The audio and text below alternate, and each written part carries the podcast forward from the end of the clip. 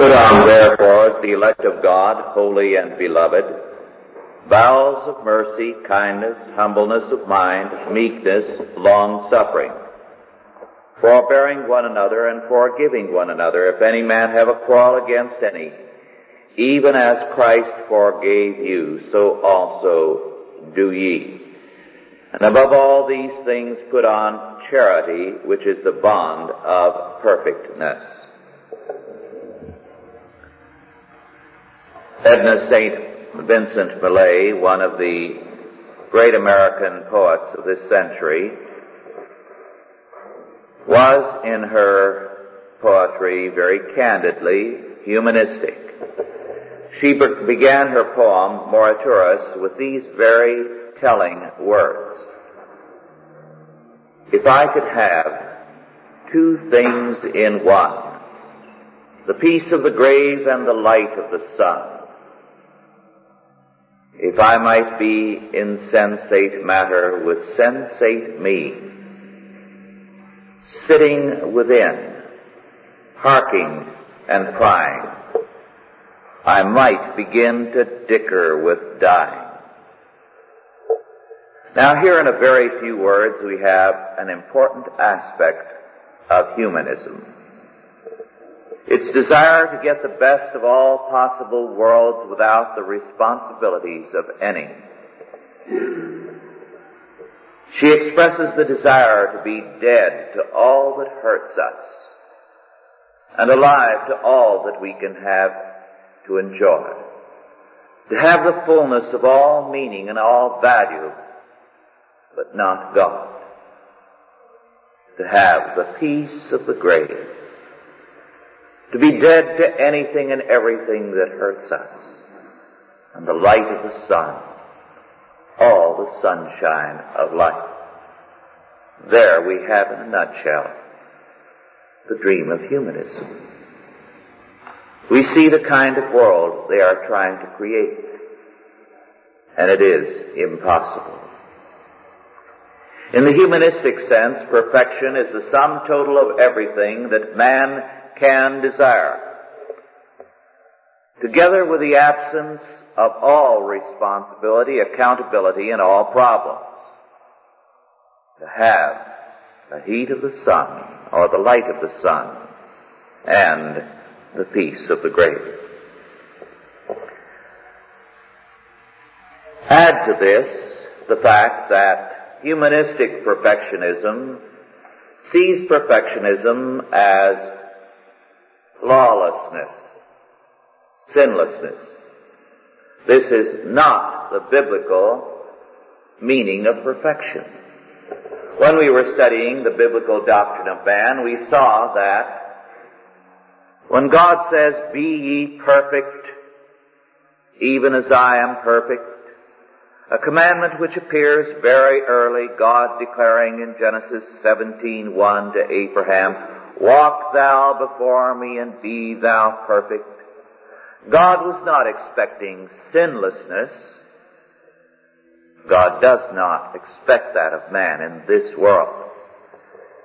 The word, which in Hebrew and in Greek is perfect or perfection, means very literally, and the original meaning of the English word was such, maturity, uprightness.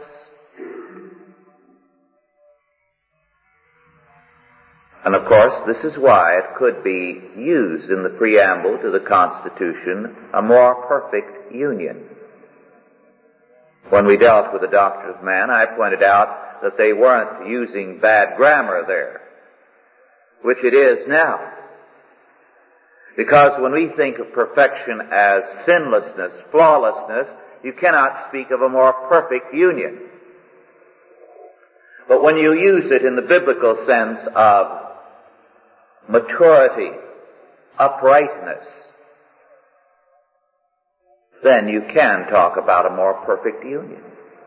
You can ask man, as God asked Abraham, walk thou before me and be thou perfect.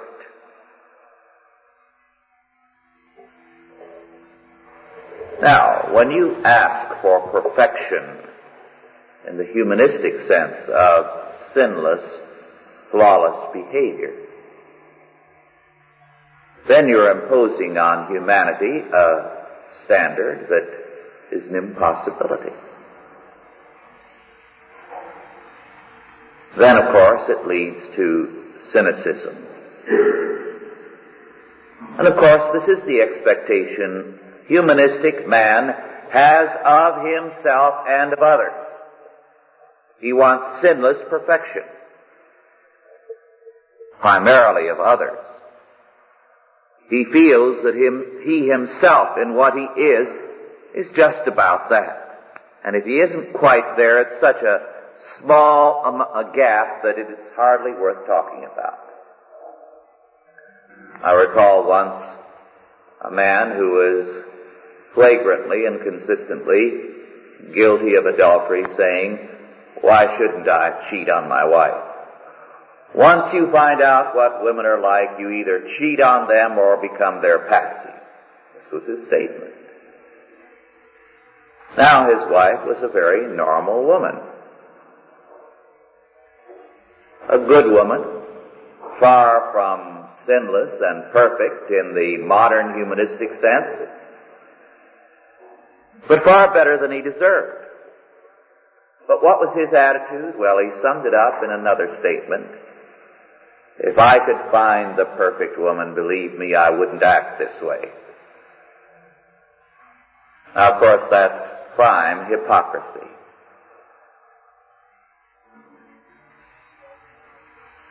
And of course, perfectionism always leads to disillusionment, humanistic perfectionism. It demands things of other people that are impossible. And then it uses it for a justification for the way of life that they lead. How unkind of God or of my wife or of my husband that I haven't gotten the kind of sinlessness and flawlessness that I deserve. And of course, marriage becomes impossible under those circumstances. Or as it can become quite congenial and quite happy if we don't expect that. I was very much amused Friday night sitting in a hotel room in Indianapolis with, in George Mardikian's room to have him remark as he looked at his watch, and it was about 20 minutes past time to go upstairs to the banquet room where he was going to be speaking. For a change, I was doing the listening that week. And he said, I've been married 42 years to my wife, and I don't recall that she's ever been on time once. Now, he wasn't at all worked up about it or irritated. He was very proud of his wife. But he knew that he wasn't flawless, and he knew that she wasn't. And he was ready to live with her imperfections because he knew she was ready to live with his. And so it's a very happy relationship, a very workable one. Of course, our tendency is to expect the other to live with our faults rather than we with theirs. And that's what leads to trouble. Humanistic perfection, you see, demands the peace of the grave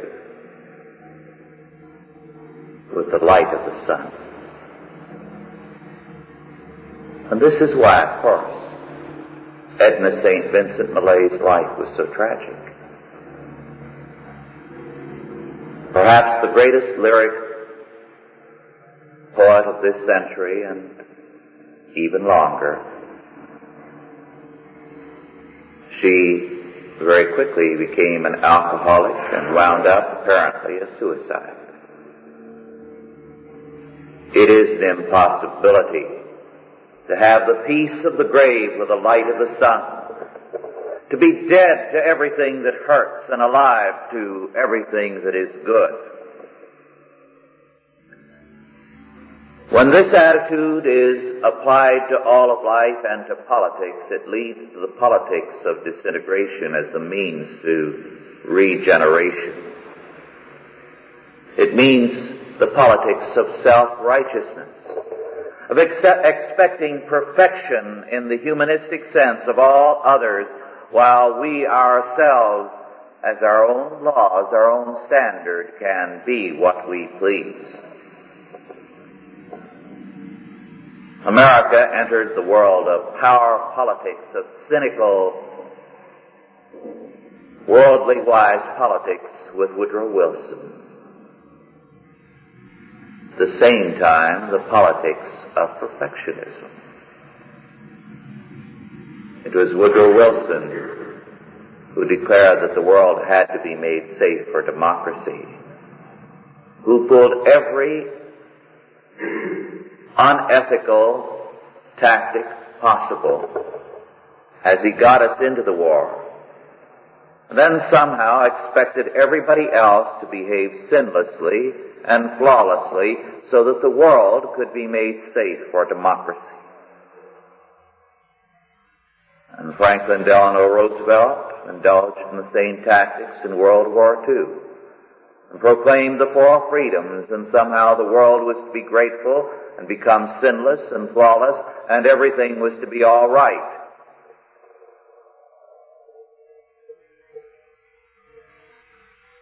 We have today an American facade of innocence before the world and the world is somehow terrible and wicked. And that's the stand that every other country takes. It's the stand of humanism. How terrible that everyone else is sinful and has faults when we are perfect. We are like sheep among wolves. This today is the foreign stance of every country in the world. And it's a product of humanism.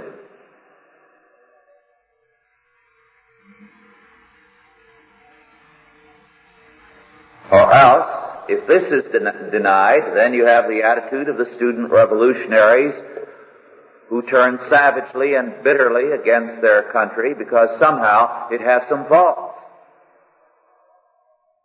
Stephen Decatur's stand, My Country, right or wrong, but My Country, is held up as the epitome of something that is somehow horrible.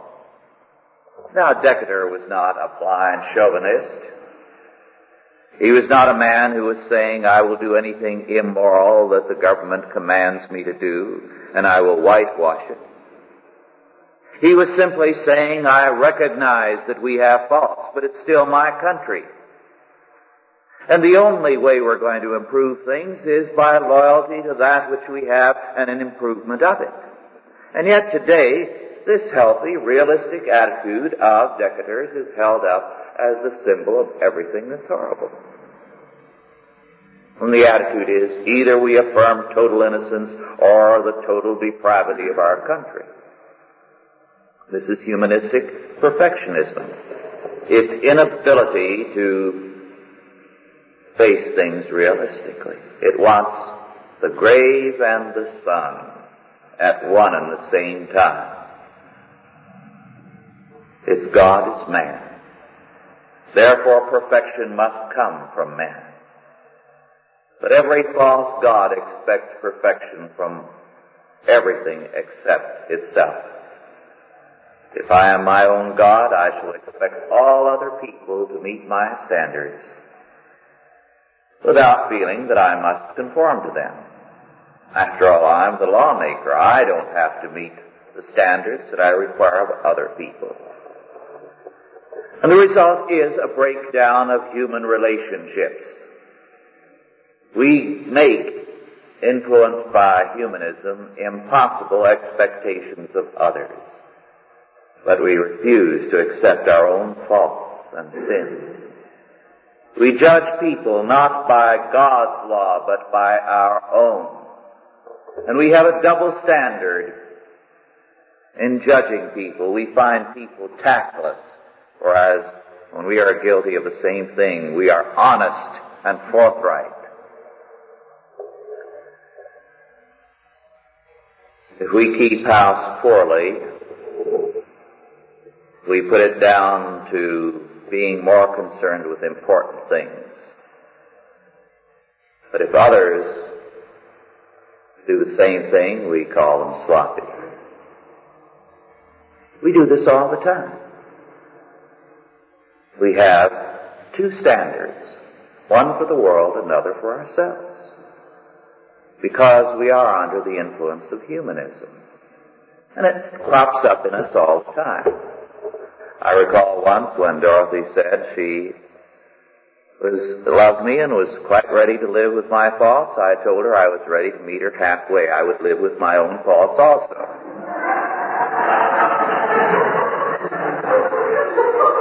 I said that in humor, but there was more than humor intended. Because I am a sinner, like everyone else. And this element of humanistic perfectionism crops up in all of us. And we want the world to give us the peace of the grave and the light of the sun. One girl expressed herself very cynically regarding all men, what beasts they were. Why? She had had an affair as a young woman, and she had been dumped by the man after a while. And so all men were no good. She would never trust another man. But there was nothing in her remarks about the fact that there were two people involved in that, and both of them began by breaking God's law.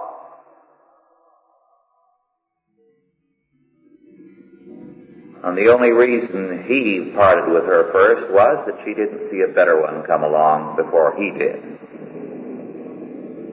And of course, her reaction was very interesting. She has become an expert in antiques wants nothing to do with people. She wants perfection, and so she's going to the past to find the best in the past, to become an expert in that, and to forsake the world of reality. The peace of the grave and the light of the sun. Humanism wants the best of all possible worlds. And just as this girl saw nothing in her past that made her guilty,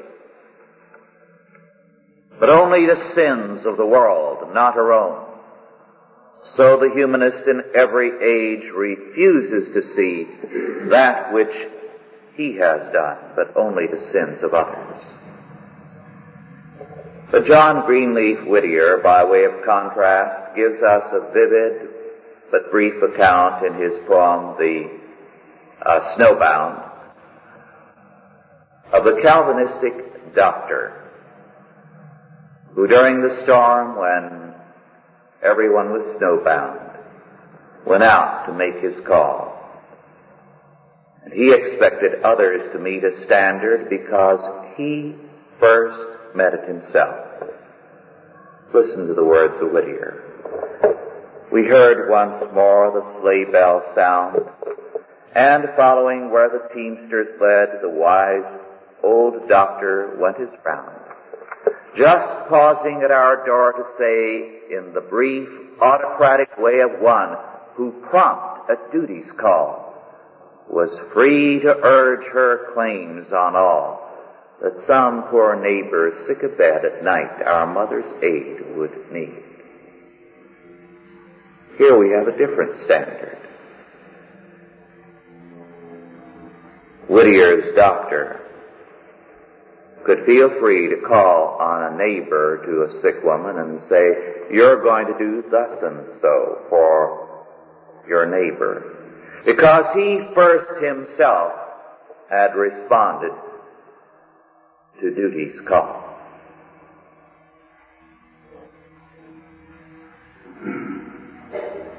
When God therefore says, walk thou before me and be thou perfect, he's not using the word in the humanistic sense.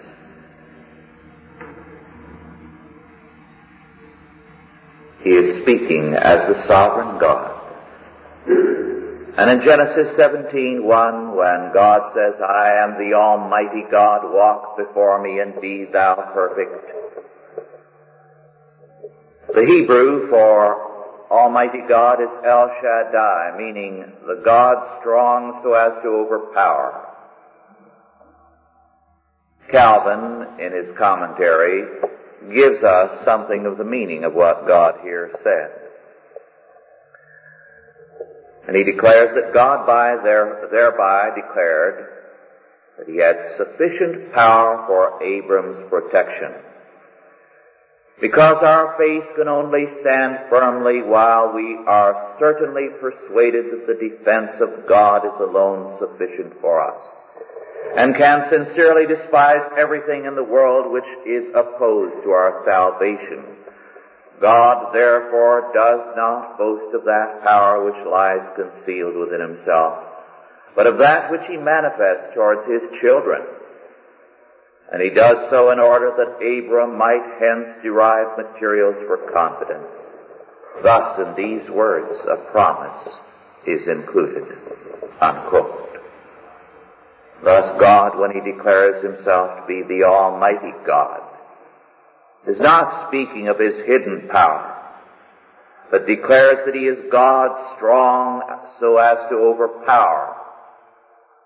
So that when he is telling us to walk with uprightness and with maturity, he is there when we so walk to overpower those things which stand against us. And Calvin goes on to say concerning the commandment, walk before me and be thou perfect, and I quote, in making the covenant. God stipulates for obedience on the part of his servant. Yet he does not in vain prefix the declaration that he is the Almighty God and is furnished with power to help his own people because it was necessary that Abram should be recalled from all other means of help, that he might entirely devote himself to God alone. For no one will ever betake himself to God but he who keeps created things in their proper place and looks up to God alone. Where indeed the power of God has been once acknowledged, it so ought to transport us with admiration and our minds ought so to be filled with reverence for Him that nothing should hinder us from worshiping Him. Moreover, because the eyes of God look for faith and trust in the heart, Abram is commanded to aim at integrity. For the Hebrews call him a man of perfections, who is not of a deceitful or double mind, but sincerely cultivates rectitude. In short, the, the, integrity here mentioned is opposed to hypocrisy. And surely when we have to deal with God, no place for dissimulation remains. Now from these words, we learn what, for what end God, God gathers together for himself a church. Namely, that they whom he has called may be holy. The foundation indeed of the divine calling is a gratuitous promise. But it follows immediately after that they whom he has chosen as a peculiar people to himself should devote themselves to the righteousness of God. For on this condition he adopts children as his own, that he may in return obtain the place and the honor of a father. And as he himself cannot lie, so he rightly demands mutual fidelity from his own children. Wherefore let us know that God manifests himself to the faithful in order that they may live as in his sight, and may make him the arbiter not only of their works but of their thoughts. Whence also we infer that there is no other method of living piously and justly than that of defend, depending upon God.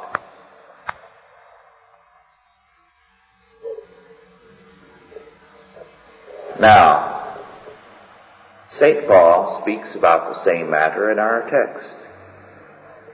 When he calls upon the elect of God to clothe themselves in bowels or a heart of mercy, kindness, humbleness of heart, meekness, long suffering, forbearing one another and forgiving one another, if any man have a quarrel against any, even as Christ forgave you, so also do ye.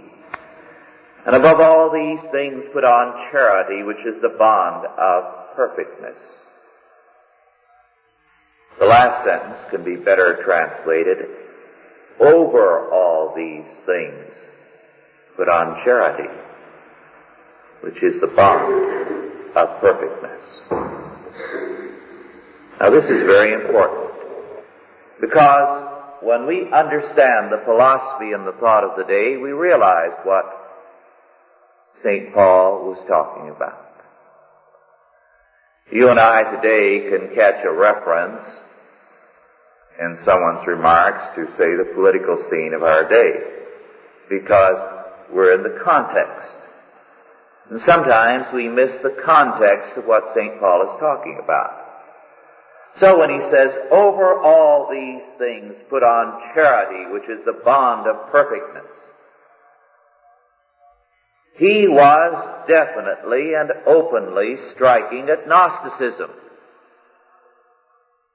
The Gnostics, the Greek and Roman philosophers of the day, because they were good Platonists,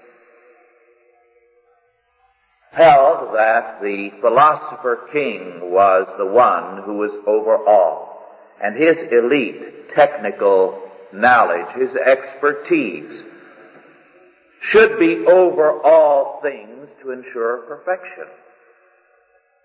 Just as the person today who is a leftist or a liberal or a Marxist believes that the world to attain perfection in the humanistic sense should have an elite group of scientific experts running everything. And then society and man can reach its perfection. So also believed the Greeks and the Romans of St. Paul's day. So that if you discussed virtues with them, they would say, but over all these things must be knowledge. And by knowledge, they meant the expertise of the ruling elite, the planners of society. Then you would have the perfect world. Then all things would go well between men. But St. Paul says, speaking of God's concept of perfection, that it requires grace, patience, forgiving one another, growing in grace, and above all, charity as you deal with one another in your mutual growth, in your mutual striving for growing uprightness, perfection in Christ. Put on charity, which is the bond of perfect behavior, of perfection, of per- perfectness. It is that which ties together the maturity, the righteousness, the growth that a man has in Christ. And without that bond, it isn't maturity. It isn't perfection. The Gnostic perfection was sought in knowledge, and it was the ground for despising the common herd. But it could not be so in Christ. The Gnostic perfection led to a radical intolerance for man, a despising of everyone else who was of the common herd. And ultimately, as it has developed in the modern humanistic tradition, for all other men except oneself. I recall some years ago when I was on the Indian reservation, an Indian official who was very popular among the Indians. And once in talking with him, I found out just how he felt. He had a total contempt for the Indians.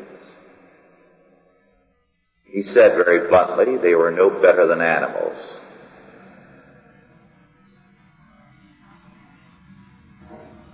The only way to like them was as animals. You could have a dog for your pet and like dogs very much, not if you took them as people. And so he treated them as animals. As animals, he liked them. He could make them his pets. He could be very good to them, but he couldn't see them as people. And of course, ultimately, this was apparent. He was long popular, but finally it came out. Because it cannot lead to a bond between man and man if you have this kind of attitude. When we expect men to meet the standards of God's infallible Word, whether they are white or black or red, we then treat them as creatures made in the image of God, now fallen but capable by grace of exercising knowledge, righteousness, holiness, and dominion under God. We then say they are capable of perfection, of righteousness.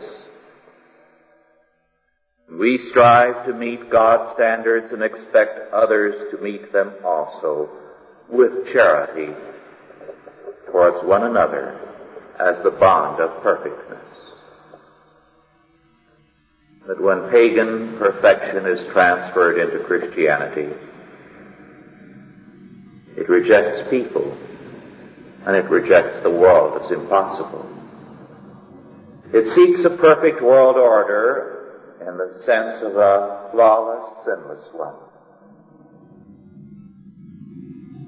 And it rejects the law of God because it says you can't expect God's kingdom here.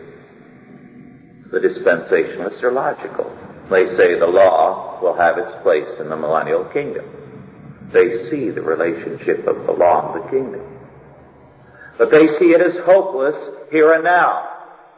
Because their idea of perfection is sinless, flawless perfection, not maturity and righteousness and growth in grace.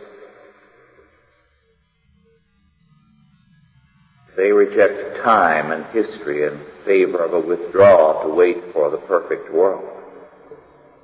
They reject maturity and growth, and they manifest as a result of perpetual childishness. But to reject these things is to reject the calling of God. Walk thou before me, and be thou perfect. It is to deny salvation and to become irrelevant to the world and to God.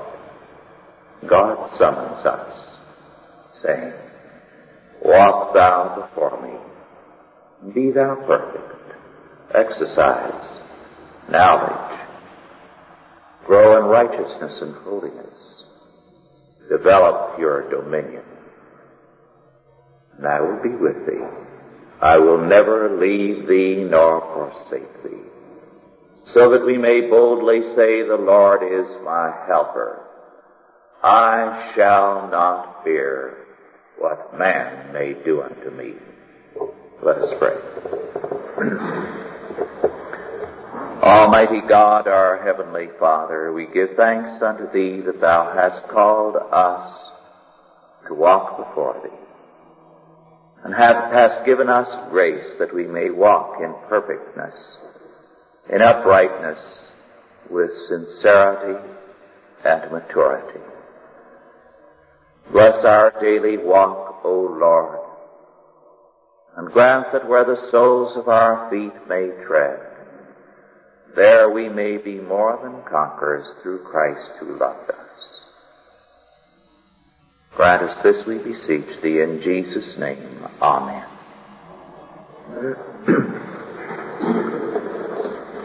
Are there any questions now, first of all, with respect to our lesson?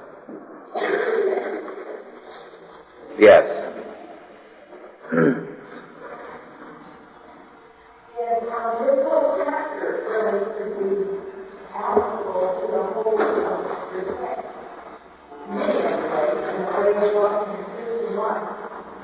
because the admonishing them how to be Christian, this very Christian right? Yes.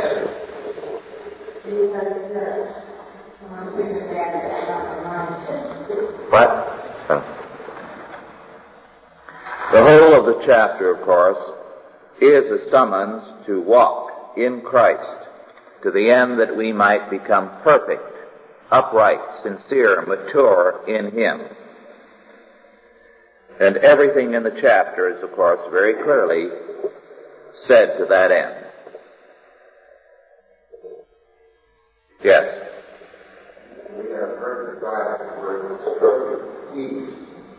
Mhm. Uh, I do not know if that is a concept or a concept, but it implies Yes.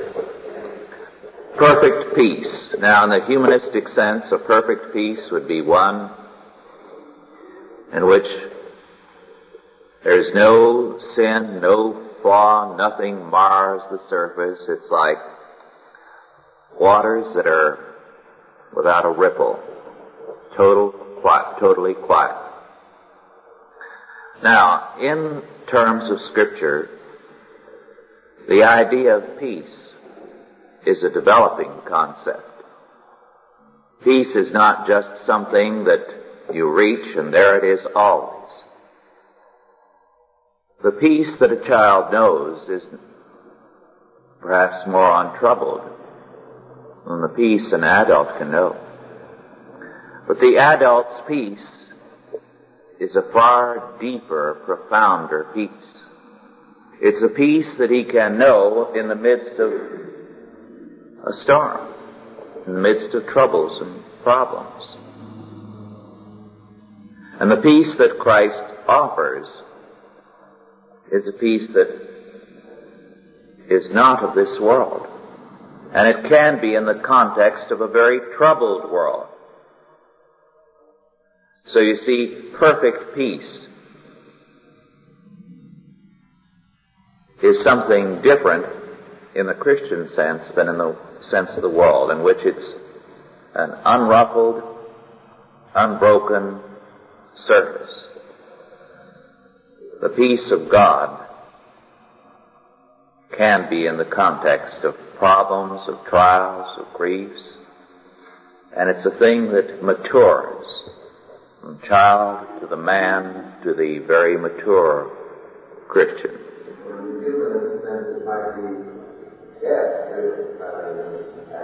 Yes, very well put. In the humanistic sense, peace is really death. That's why Edna St. Vincent Millay very tellingly, without realizing how much she was revealing, spoke of the peace of the grave. You see the association there. The peace of the grave. It's associated with death. And that's why the peace symbol is, you're right, a symbol of death. Of surrender. This is what they want. The peace of the grave and the light of the sun. Somehow they're going to get both things. Only they don't. They lose both. Yes.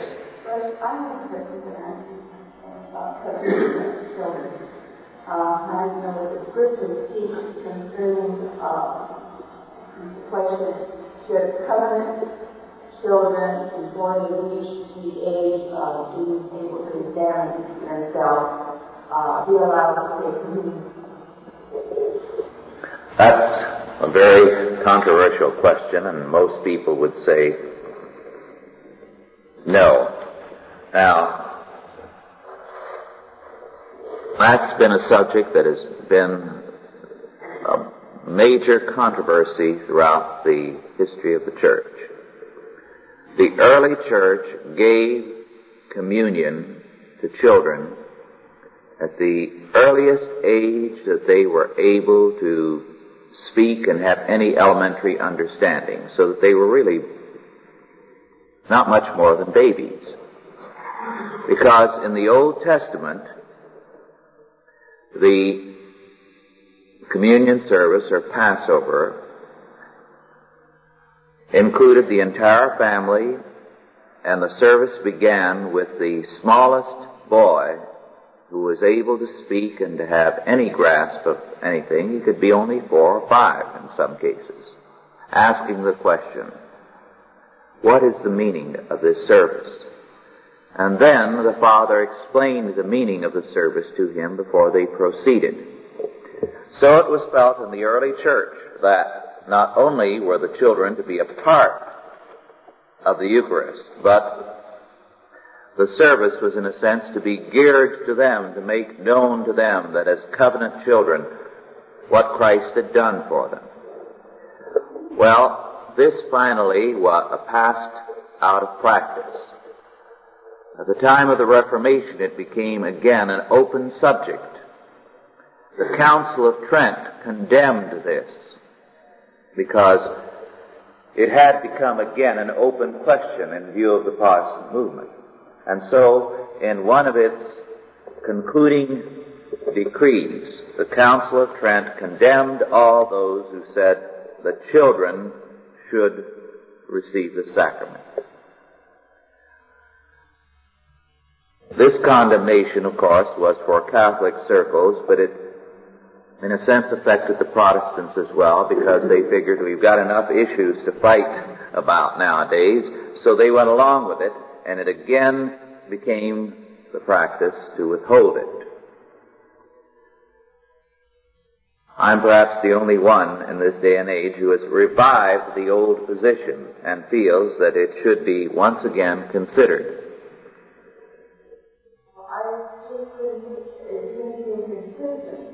Have so many children and having for the sake of everything except the sacrament of, uh, you know, all the benefits, the sacrament of uh, communion. It just doesn't seem exactly withholding. Mhm. Just uh, being the grace of them. And it just doesn't seem. Well, yes, about ten years ago when I was here speaking, uh, before a small group of ministers, there was an informal debate between a Baptist theologian of some prominence and myself on infant baptism. And he made the point that infant baptism was no longer valid, that the Old Testament uh, circumcision of children didn't mean baptism of children in the New Testament. And he said, if it is still valid, if infant baptism applies, then infant communion should apply also. And he said, of course, no one believes that. I said, well, I do. I take the covenant seriously. The early church believed that infant baptism meant infant communion. And I said, I hold to the same position. And that kind of jarred him because that was his climaxing argument that the covenant position no one took seriously literally. And it does require it, logically. And the fact is that in the Old Testament you had it, so if there's any continuity between the Old and New, it should follow. And that without exception, the early church practiced it. No one ever dreamed that it didn't apply. Now, the early church was very strict on communion. When the communion was served, all persons who were not Christians were asked to leave the service. so that they could be there for the preaching part of it, the first part of the liturgy. And then there was a stop in the liturgy and the uh, summons for all those who are not members of Jesus Christ to depart before they partook of the sacred mystery. This was the way it was worded. And then it was served to all, including the small children. And no one can dispute that fact because you find it so abundantly in the records. Yes. Uh,